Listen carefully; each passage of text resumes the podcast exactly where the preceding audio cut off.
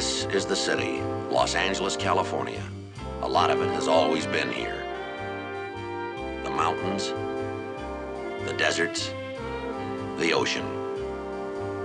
Some of it had to be developed, like oil and water, and the land. The rest was built from scratch. A human mind conceived this and this. Man has an instinct to create, or to build, or to improve. But the human mind can go other ways too. Sometimes it gets lost, then it needs guidance. Reading signs and obeying them can sometimes help a confused mind. They tell you which way to turn, when not to turn, where not to drive, where not to park. In my business, this sign means something whether you drive or not. Sometimes, if you don't heed it, you'll see this sign. I work here. I carry a badge. It's strange how those who carry a badge can make our hearts race uh, when we see them coming up behind us as we're speeding on down the road and we see the blue lights flash. But in the same way, it's amazing how they can slow our hearts down when they come to rescue us in times of need. This morning, as we continue our study in Romans, we see Paul in chapter 13 make a departure. A departure from what he had been talking about in the first uh, 12 chapters. A departure from his conversation about how the law had one sense been a burden and a curse to us. How, as sinners, it revealed to us our inability to keep it, our inability to be righteous before God. But now in chapter 13, he does something different. All of a sudden, he sounds like Sergeant Joe Friday speaking to us about the importance of the law. But as we listen to his words, what we are going to find is that there really isn't a great departure. Because Paul now takes up life from the status of grace. He takes up salvation that has been given to us freely by his sovereign choice. And he points us back to the law, not as something that's a burden, but the law is a good thing. Because Paul is aware that we still struggle with sin. We still struggle with obeying the signs. He points us back to the law because he understands that as we grow in grace, the law can help us to move beyond darkness and blindness. It can help us to live lives that are more fruitful. And so, as we look at this passage this morning, we're going to look at it from the viewpoint of the law being something good and solid and righteous.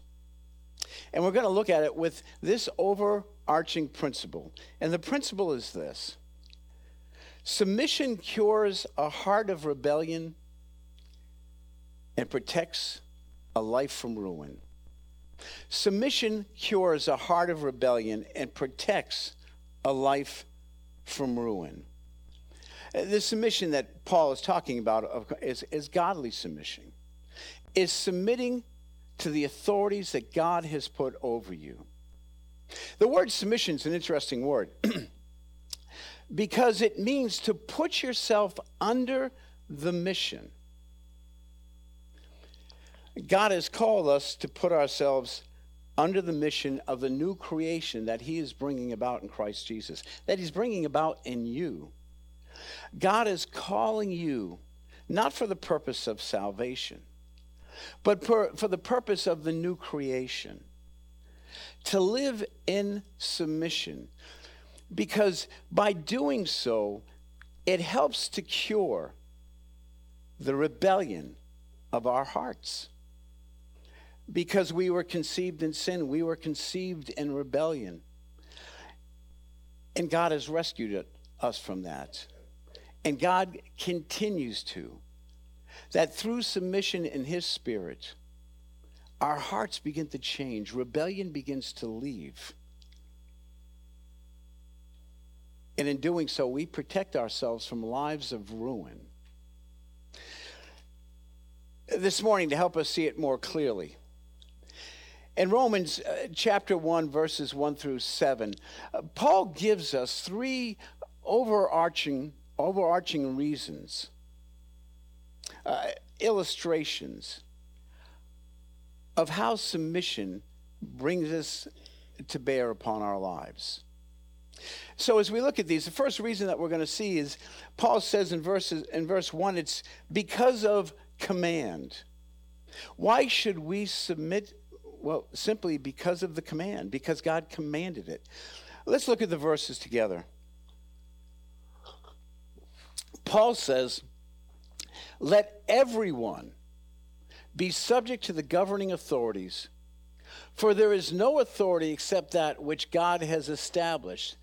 The authorities can you, that exist have been established by God so, what is Paul saying? Paul's saying this the authority that you now sit under has been established by God. The authority that we sit under by our leaders, our president, our Congress, our Senate, by the authorities of our governors, our mayors, by the authority of our police chiefs and our police officers, have been established by God. In fact, there are those in police work who call Romans uh, chapter 13 uh, the policeman's chapter. Because it makes it clear that these levels of authority didn't just happen, they happened by God's creation. In fact, when you search the scriptures, what you find is there are three main levels of government that God established. Uh, the first level was the home the authority structure between a husband and a wife and children. The second was the government that we see in Israel that God established a government, God established a nation, God gave them rules to follow. And thirdly, God established the authority of the church. And we see that in Acts chapter 2, that the church would now speak on behalf of Christ and through the inspiration of the Spirit of Christ. All authority has been established by God. And therefore, we're called to submit to all the authority that has been established by God.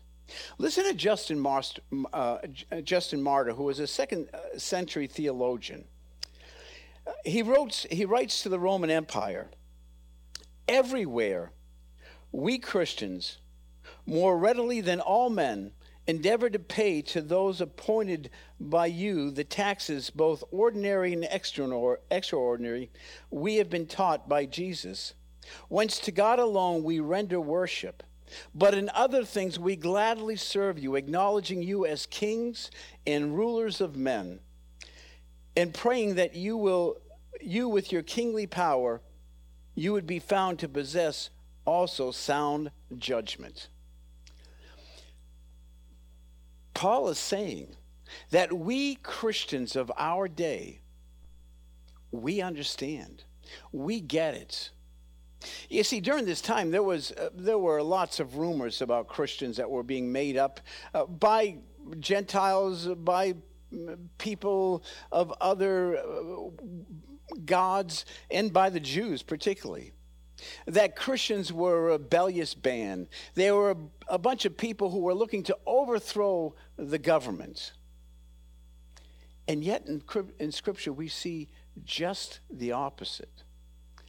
We see in uh, Paul's letter to 1 Timothy in chapter 2, Paul talks about how we are to live quiet and peaceful lives, and that we are to pray for all of those who are rulers over us and to live in submission to them. Now, let me just uh, take it out of the vanilla sound of uh, living and obeying authority. Paul wrote this during a time where Christians were hated. They were hated by the religious groups around them, they were hated by the government. In fact, uh, the time of this writing, Caligula was Caesar. And let me tell you something about Caligula. This guy wasn't even uh, stable enough um, or fit enough to even keep a pet. Listen to some of uh, the laundry list of his great accomplishments. He had his mother and brother killed to make sure they didn't ever challenge his right to the throne. He openly committed incest with three of his sisters. He frequently would cross dress and go out in public. He installed his favorite horse, Isidus, as a senator and then promoted him to consul. I don't know what the horse had done in order to be uh, promoted. I guess when they had votes, he just willing to say a or nay. Um, Caligula once got mad at the weather and declared war on Neptune, the Roman god of the sea. He orders soldiers from uh, the Roman army to whip the waves and bring home seashells like plunder from his domain. He had the heads of all statues of deities removed and placed them with his own bust. Often during uh, the gladiatorial games, uh, he would take random people from the crowds and throw them into the arena to be attacked by wild animals just to entertain himself.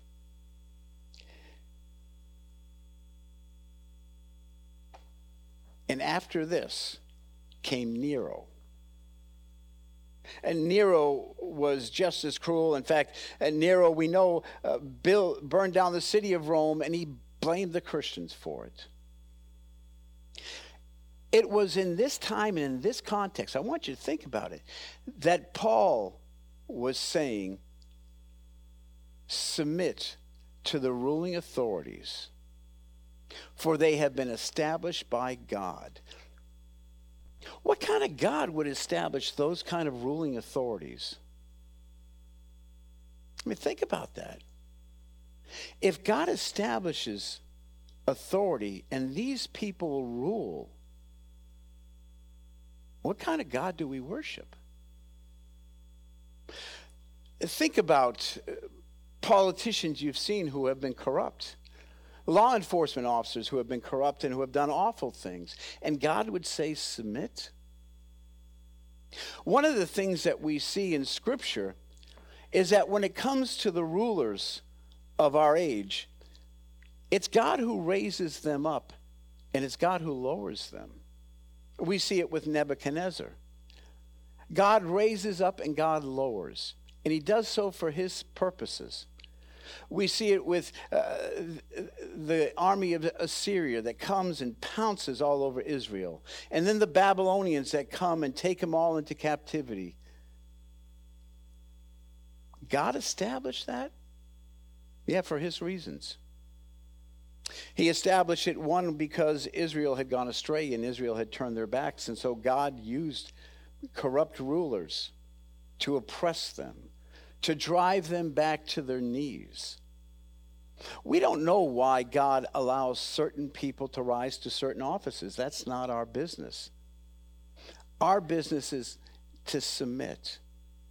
Because in submission, we submit first to God. Now, that brings up the question Is there ever a time not to submit? Is there ever a time where you say, I don't believe this is right? Yeah, there are times. It's not like what we see today, where we'll see even Christians who don't like a law or don't like a ruler decide that they're going to check out. That they're going to uh, badmouth uh, their president or their senators or congressmen, that they are verbally going to go out and malign them, uh, that they are going to take up arms against them, or um, that they are uh, going to basically uh, denounce them and not pay their taxes or denounce uh, even the IRS and say, well, you're not putting the money where I want it. No, that's not what Scripture is talking about. In fact, Scripture makes it very clear render unto Caesar what is Caesar's. There are very few times that we get to rebel against authority. And the only times that we do is when the authority is telling us to do something that violates God's commandment. We see in Acts uh, chapter 5 where Peter was commanded not to preach the gospel. He was arrested, and after he was released, he was warned not to engage in that behavior anymore. And what's the first thing he does? He goes out and he engages in that behavior. Why? Because he recognized the command of God goes above the command of man. We do it when Scripture is clear, when uh, there's no other choice, there's no other road to take. We do it when it's commanded by God.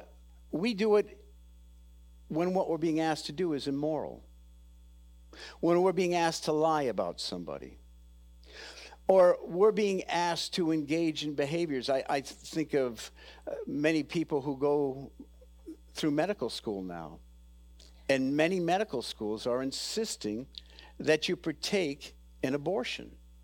That that's just part of your training that you have to be a part of, or you don't graduate as a doctor. And there are people who have been willing to pay the price by walking away saying, I won't do it. There are times when something's immoral. When we're told to do something that we just know it's wrong and I'm not going to do it. And there are times we rebel when it goes against our Christian conscience. When we know God would not have me to do this. Those of you who were at the um, uh, movie a, a few weeks ago, uh, alleged. Um, we had um, Roy McCandless with us, who was an attorney. Roy is, uh, is such a cool guy. Um, Roy grew up, uh, his father was president of a Christian college uh, in New York, King's College. And uh, they didn't have much money, but he said it was the greatest childhood you could have because he said, I grew up on a, this Christian college campus. So we had everything. We had basketball courts and pools and baseball fields, and we just partook of all of it. And his father encouraged him to study hard, and they did. And Roy was blessed with a scholarship uh, to Dartmouth.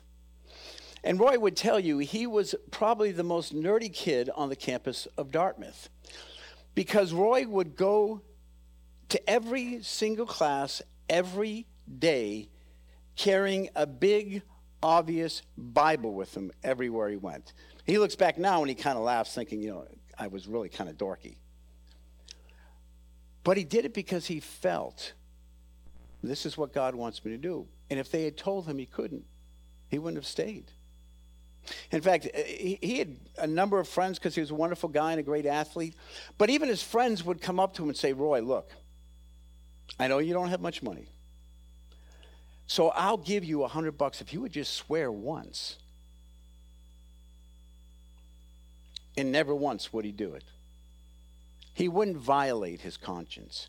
Yeah, there are times that we rebel against authority, but, but we do it with great angst and sadness, and it has to be done with humility because we understand that God established this. And even in those times where we have to move away from it, we don't do it with ease.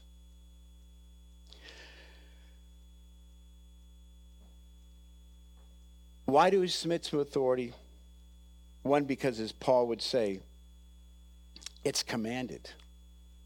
And when God commands something, that ends it. It would be wonderful if we could get back to living like that. Bible says it, I believe it, that settles it. Because that's what God would have us come back to. Secondly, we submit to authority because of the consequences. Look at uh, verses 2 and 4 with me. Consequently, whoever rebels against the authority is rebelling against what God has instituted. And those do so will bring judgment on themselves. For rulers who hold for rulers hold no terror for those who do right, but for those who do wrong. Do you want to be free from fear of the one in authority, then do what is right and you will be commended. For the one in authority is God's servant for your good. But if you do wrong, be afraid, for rulers do not bear the sword for no reason. They are God's servants, agents of wrath to bring punishment on the wrongdoer.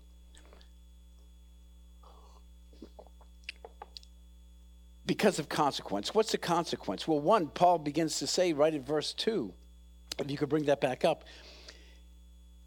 He says, Because to not obey authority means you're ignoring God. You're just saying, yeah, that's that, that's a nice suggestion and I know the commandments are multiple choice and I'll just I'll go in the direction I want. When you ignore God, bad things happen. That's why I said submission cures a heart of rebellion. When we live in submission, it changes our hearts. It changes our hearts towards our parents, towards our spouses. It changes our hearts towards our bosses. It changes our hearts towards our leaders. I try not to criticize the leaders of our country or of our government. I try to look for the good in them because I understand this. I don't know what it's like to sit in the Oval Office. I don't have the information they have to make decisions. I don't have to face all the moral challenges and all the political temptations. I submit because to not do so ignores God and it leads me down a road where I become God. And that never has worked out for me at all and it hasn't for you. We submit because it invites judgment. God will not tolerate, particularly his people, acting rebelliously. God will g- deal with you quicker than he will even deal with a pagan. It's interesting. I, have I've heard Christians, and I, I got to say, I probably have said it, where we do something wrong, we color a little outside the lines, and bam, we get whacked. And we think to ourselves, well, what about all these other guys? What about these people that, you know, they don't love God and, and God seems to let them get away with it? Well, one, no one gets away with it. God is always keeping track, He's always keeping score. But He's not going to let you get away with it. Why? Because He's looking to cure you of your rebellion. He's looking to keep you from a life of ruin. When we rebel, we invite judgment. When we ignore, ignore God, it's like we're saying, we're, we're thumbing our nose at Him and we're challenging Him. No, I'm not going to do that. What are you going to do about it? Wrong person to say that to. It not only invites judgment, but on the positive note, it enables stability. Look what Paul says, if we go to the next slide.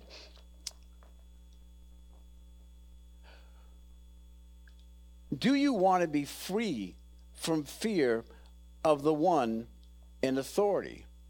Then do what is right. When we obey, one of the consequences is that our sanity becomes restored to us. Rebellious people are not sane people.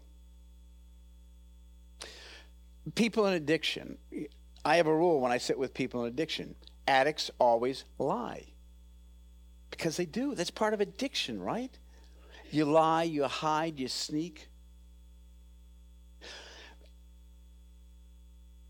When we don't obey, our sanity gets chipped away piece by piece by piece we start to believe crazy things like, yeah, the rule's okay for them, but I'm smarter.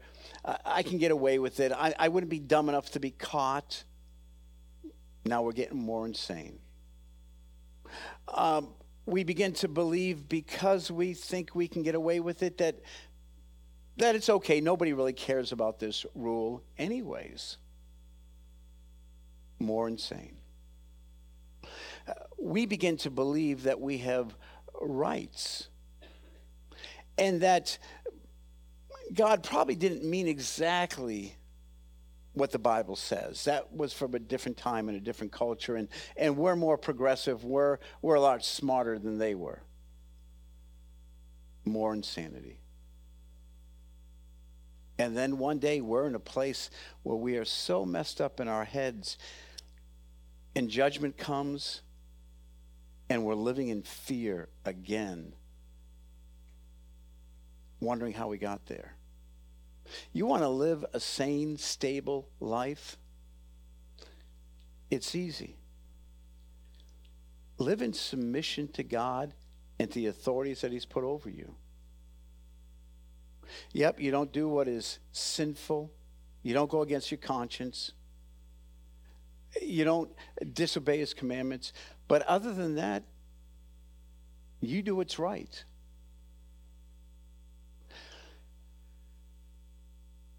We enable stability and sanity when we do. Uh, lastly, we ensure blessing. Look what Paul says. Then do what is right, and you will be commended for it.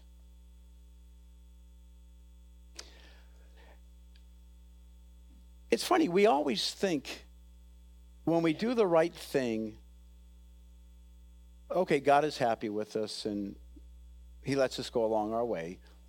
But when we do the bad thing, he's going to get us. The truth is, when we do the right thing, it honors God and he pours his favor upon us. God doesn't ever forget any good thing that you do. You know, the incredible thing about Christianity is yes, God has washed away our sins. And and now there's nothing but blessing if we want it.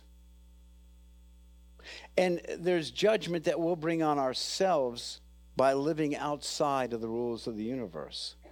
But God wants to bless you. God is not looking to punish you. I have people say to me all the time, the devil's had a, a you know, it's had a field day with me this week. Uh, you know, he's just been tripping me up. It's not the devil. I, I can tell you 99% of the cases, it's not the devil, it's you. The devil, you know why I think the devil doesn't have to be everywhere at once? That he's not omniscient like uh, God or omnipresent as God is? Because his work is easier than God's work. He probably only has to go out a couple times a day because we do such a wonderful job in our sinful nature of just wrecking everything. And then we give him the credit. Instead of taking responsibility, seeking forgiveness, and reestablishing order by living in submission. there are consequences. But one of the good consequences is that God will bless you for every good thing you do. God never forgets what you do. He never forgets the sacrifices that you make. He never forgets the stress and strain you put on yourself to just go the extra mile. God will reward everything you do a hundredfold to what you do. Think about all that you have right now. Can anyone here truly put up their hand and say, Everything I have, I deserved and I earned without any help from God? No, we're not that arrogant, thankfully. We recognize that I have more than I deserve.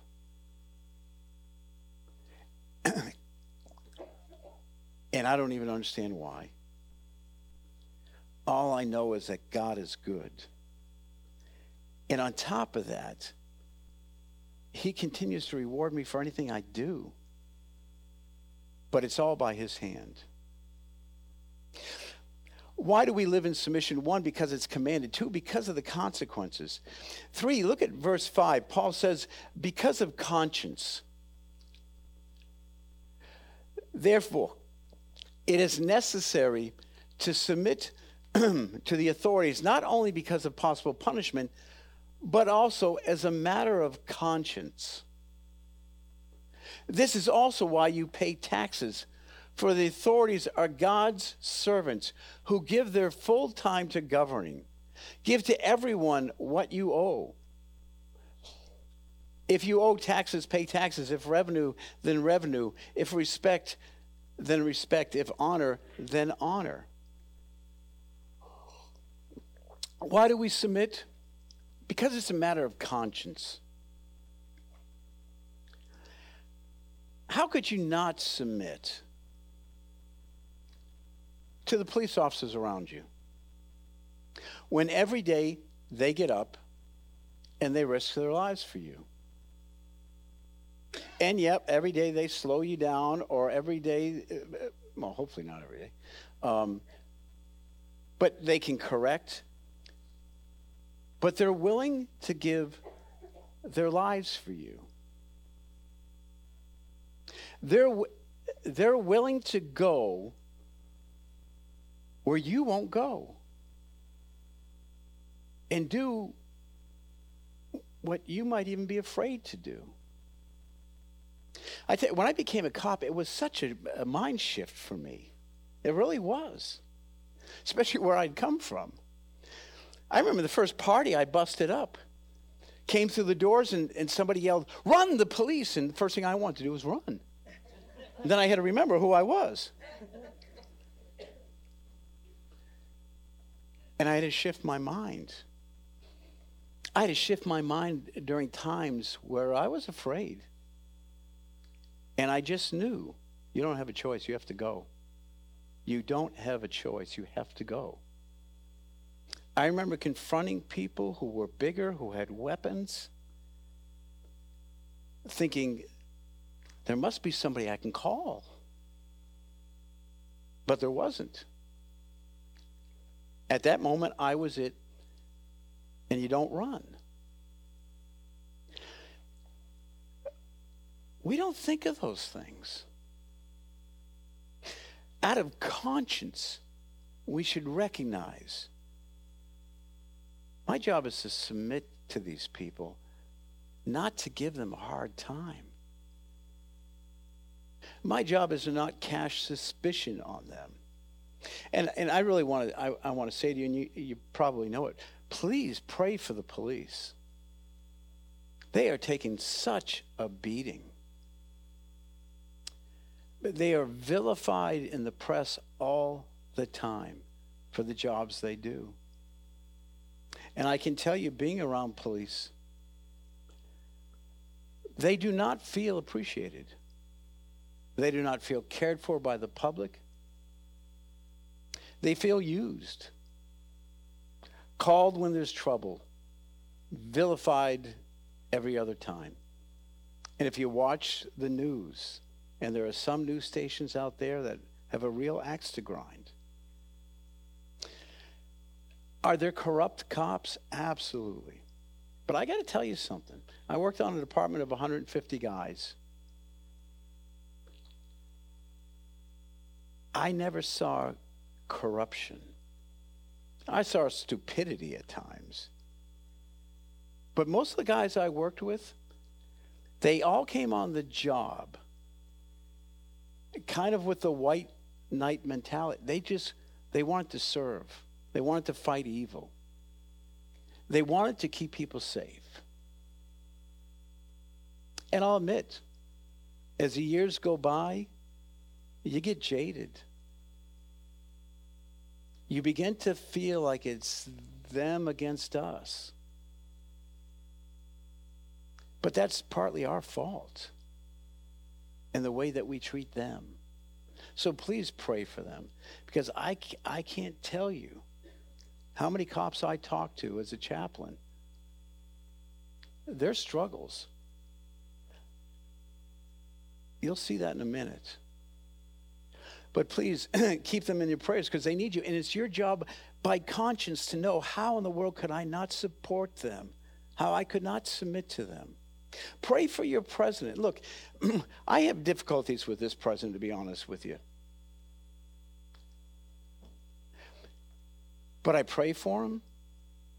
And I would never in a million years, just like I wouldn't with Obama or I wouldn't with Clinton, ever say, he's not my president. Because to do so is to deny the person that God has allowed to be in authority. They're all my presidents. If they're there, God has put them there. God has allowed them to be there for whatever reason. And my job is to not mock what God has done. I don't have to like it, and I can speak out on behaviors that are ungodly. But at the end of the day, I have to respect and I have to submit. And you do too, no matter what. How do we do that? Paul says this. Number one, we do it by obeying.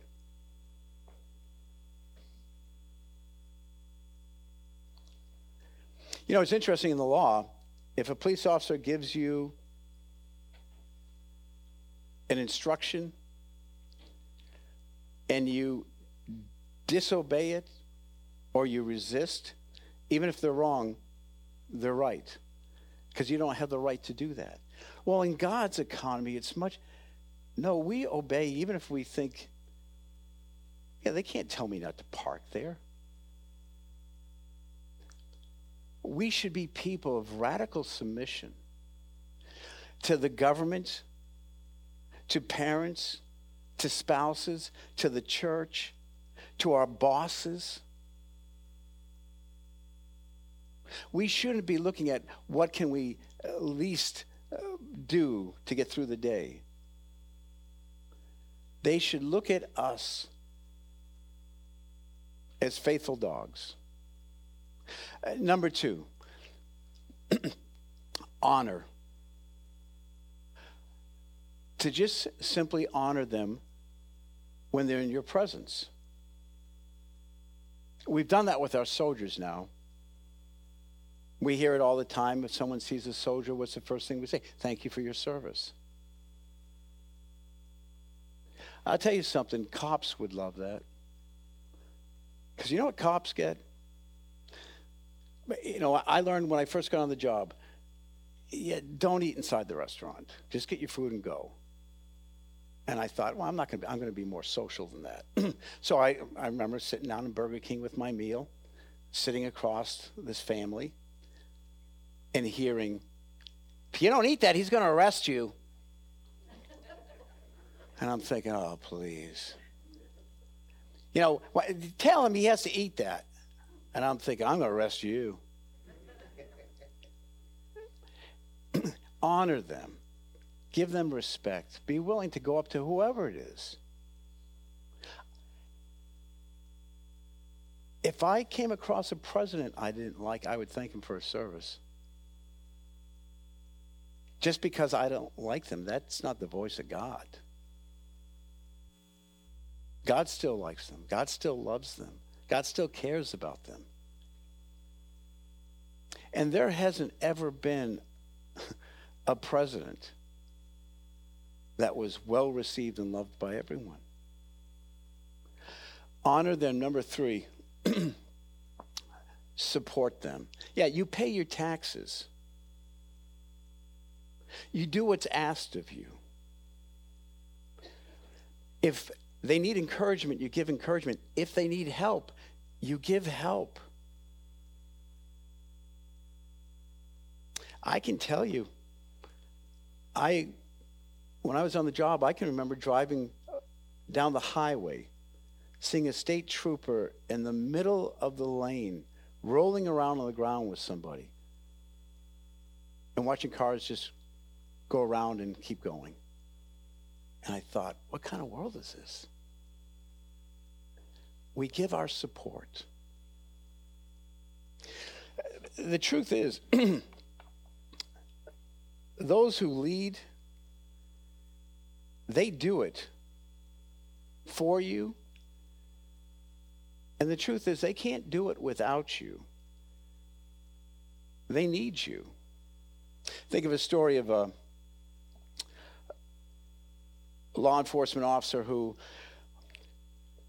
stopped by a, a farmer's property to inspect the property because he had heard about a complaint of this guy growing some illegal plants. And so uh, the inspector said, I, you know, I want to inspect your property. And, and, and the guy said, well, you know, I want a good reason first. And so he got inflamed and he said, look, I'm a cop and I have a badge, and that's a reason enough. And so the guy got it and he submitted and he said, You're right. Look anywhere you want to look. And so the officer put his badge back in his pocket and was satisfied that he had intimidated him enough. And, and so uh, the farmer said, just don't go over to that section of the farm over there. Don't, don't, don't go there. And so he pulled out his badge again. He said, Did you hear me? I can go anywhere I want to go. So sure enough, he, he went around looking, and then he went over to that section he was told not to go. And after about a minute or two, he could hear the man screaming, running as fast as he could run, and a, and a big bull chasing him. And the guy's running, and he's screaming, and, and the farmer looks at him and says, Just show him your badge.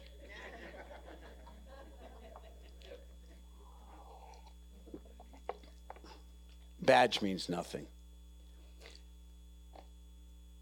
A police officer's badge or the badge of authority that we give, it represents us. We give it. And beyond that, God gives it. I just thought I would close with this.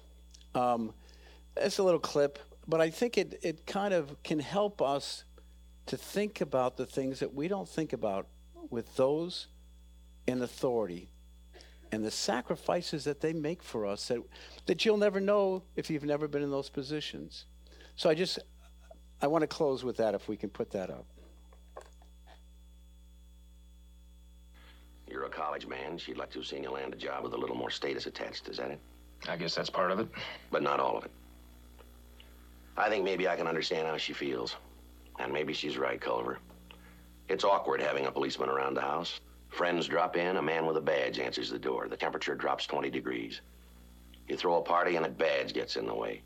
All of a sudden, there isn't a straight man in the crowd. Everybody's a comedian. Don't drink too much, somebody says, and the man with a badge will run you in. Or how's it going, Dick Tracy? How many jaywalkers did you pinch today? And then there's always the one who wants to know how many apples you stole. All at once, you lost your first name. You're a cop, a flatfoot, a bull, a dick, John Law. You're the fuzz, the heat, you're poison, you're trouble, you're bad news. They call you everything, but never a policeman. Maybe she's right. It's not much of a life unless you don't mind missing a Dodger game because the hotshot phone rings. Unless you like working Saturdays, Sundays, holidays at a job that doesn't pay overtime. Oh, the pay's adequate. If you count your pennies, you can put your kid through college. But you better plan on seeing Europe on your television set. And then there's your first night on the beat. When you try to arrest a drunken prostitute in a Main Street bar and she rips your new uniform to shreds, you'll buy another one out of your own pocket. And you're gonna rub elbows with all the elite. Pimps, addicts, thieves, bums, winos, girls who can't keep an address, and men who don't care. Liars, cheats, con men, the class of Skid Row. And the heartbreak. Underfed kids, beaten kids, molested kids, lost kids, crying kids, homeless kids, Hit and run kids, broken arm kids, broken leg kids, broken head kids, sick kids, dying kids, dead kids. The old people that nobody wants, the reliefers, the pensioners, the ones who walk the street cold, and those who tried to keep warm and died in a $3 room with an unvented gas heater. You'll walk your beat and try to pick up the pieces. Do you have real adventure in your soul, Culver? You better have, because you're going to do time in a prowl car. Oh, it's going to be a thrill a minute when you get an unknown trouble call and hit a backyard at 2 in the morning, never knowing who you'll meet. A kid with a knife, a pillhead with a gun, or two ex-cons with nothing to lose. And you're gonna have plenty of time to think. You'll draw duty in a lonely car. with nobody to talk to but your radio. Most of the time, you'll have few facts and a lot of hunches. You'll run down leads that dead end on you. You'll work all night stakeouts that could last a week. You'll do legwork until you're sure you've talked to everybody in the state of California. People who saw it happen, but really didn't. People who insist they did it, but really didn't. People who remember, those who try to forget. Those who tell the truth, those who lie. You'll run the files until your eyes ache. And paperwork? Oh, you fill out a report when you're right. You'll fill out a report when you're wrong. You'll fill one out when you're not sure. You'll fill one out listing your leads. You'll fill one out when you have no leads. You'll make out a report on the reports you've made. You'll write enough words in your lifetime to stock a library. You'll learn to live with doubt, anxiety, frustration, court decisions that tend to hinder rather than help you. Dorado, Morse, Escobedo, Cahan. You'll learn to live with the district attorney, testifying in court, defense attorneys, prosecuting attorneys, judges, juries, witnesses. And sometimes you're not going to be happy with the outcome. Maybe your girlfriend's right, Culver.